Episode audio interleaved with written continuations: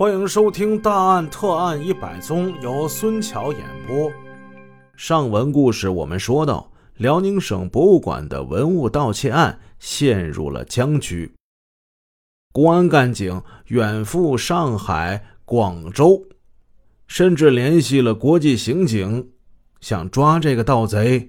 盗贼一直不现身，街头巷尾更是把这个贼给传的是神乎其神。在这个案子发生了快半年之后，终于有一天，他得到了转机。沈阳市沈河区富民街这一附近有一个丰乐小区，这边啊有一家餐馆。中午的时候，这餐馆的女服务员姓陈，叫陈树华。她此时正手拿一张百元大钞。用手啊，他捻了两下，他心里犯犹豫。这个河南姑娘有个预感，这张钞票颜色呀发白，手感飘轻，这是不是假钞啊？当时用的百元大钞还不是现在我们这红颜色的，是有点发蓝呐绿那个颜色，上面印的是四大伟人。这服务员感觉这印刷也不太对，这是不是假的呀？他已经不是第一次接触假币了。今年夏天的时候，他当时在农贸市场卖菜，他就收了一张百元的假钞。假钞收完以后花不出去呀，难过了他好几天。现在他是给人打工，如果再收了假钞，老板岂不是要生气，得处罚自己吗？吃一堑长一智啊！陈树华对那个给他假钞的顾客微微一笑：“哎，您请等等啊，我我给您找钱去啊。”他说着说着，拿着这张假钞就进后屋找老板去了。这小饭馆的老板姓许，叫许忠武，五十岁出头，在丰乐市场开了这家小店儿。这是一家回民餐馆的小店，生意还不错。此时，服务员陈树华把这张百元大钞就交到老板手里，小声的跟他说：“哎，你看看，这钱是是不是假的呀？”许老板接过这钞票看了看，又透过玻璃窗子看了看那个顾客。其实，他已经注意这个人了。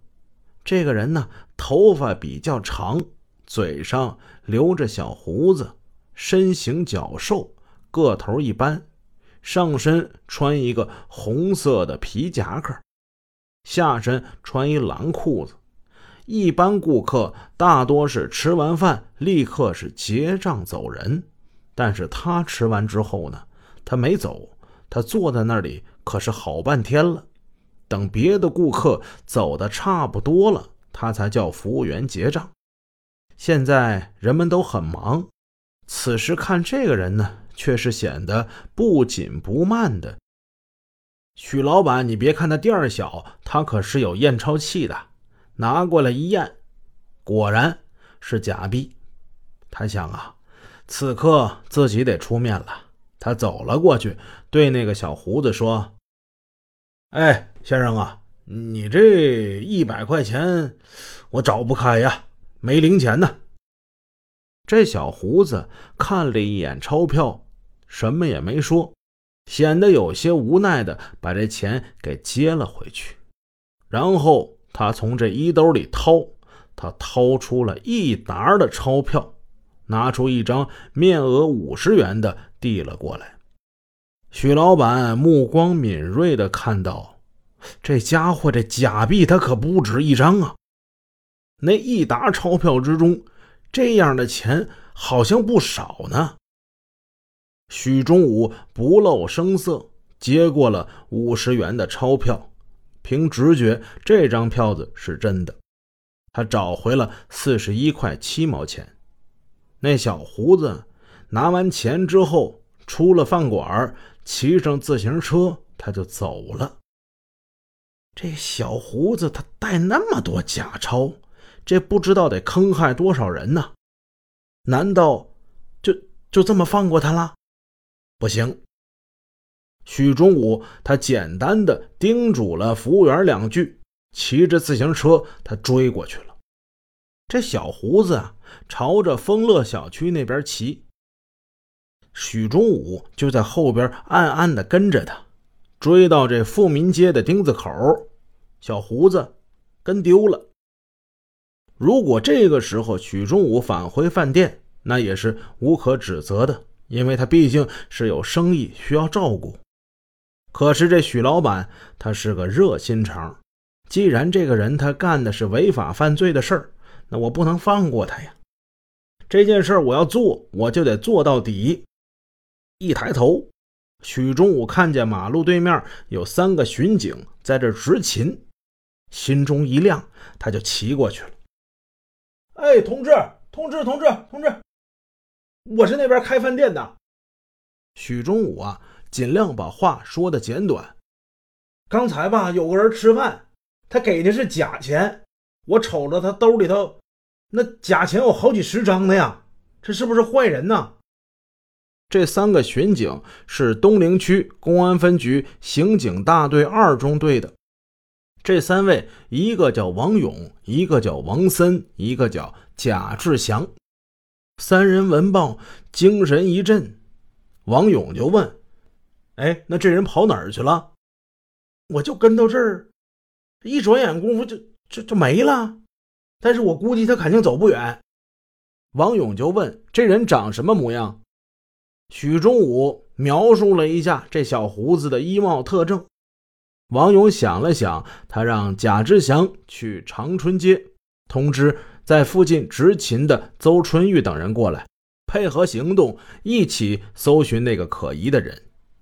贾志祥走了，王勇、王森还有许忠武在附近找这小胡子。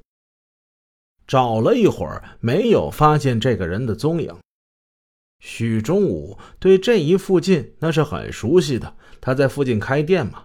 他想了想，对两位巡警说：“嗯，你们呢，搁这找，我呢，到区政府那边去瞅瞅去。”他刚走没多久，又匆匆的骑回来了。哎，我找着了，我找着他，他搁那边呢。因为距离比较远，好几个人，王勇伸手拦了一辆出租车。许忠武把自行车咔嚓一声锁住，往路边一扔。他跟王勇、王森上了车。司机一看这是有事儿啊，赶紧把车开得很快。这车经过了凯莱商务中心门前之后。许忠武一眼就看见了那个小胡子，忙叫停车。王勇、王森迅速出击，将这小胡子给摁在地上，当即从他身上搜出了几样东西：户口本刑满释放证、二十张面值百元的假钞。刑满释放证上注明，这个人姓武，叫武德成。他出狱半年多，无业，户口还没落。这一天是一九九四年的十二月七日。本来开始呢，也仅仅以为这就是一个假币案，但是谁又成想，这案子深挖之后，发现这个案件与六二六辽宁省博物馆特大盗窃案，它是大有关联。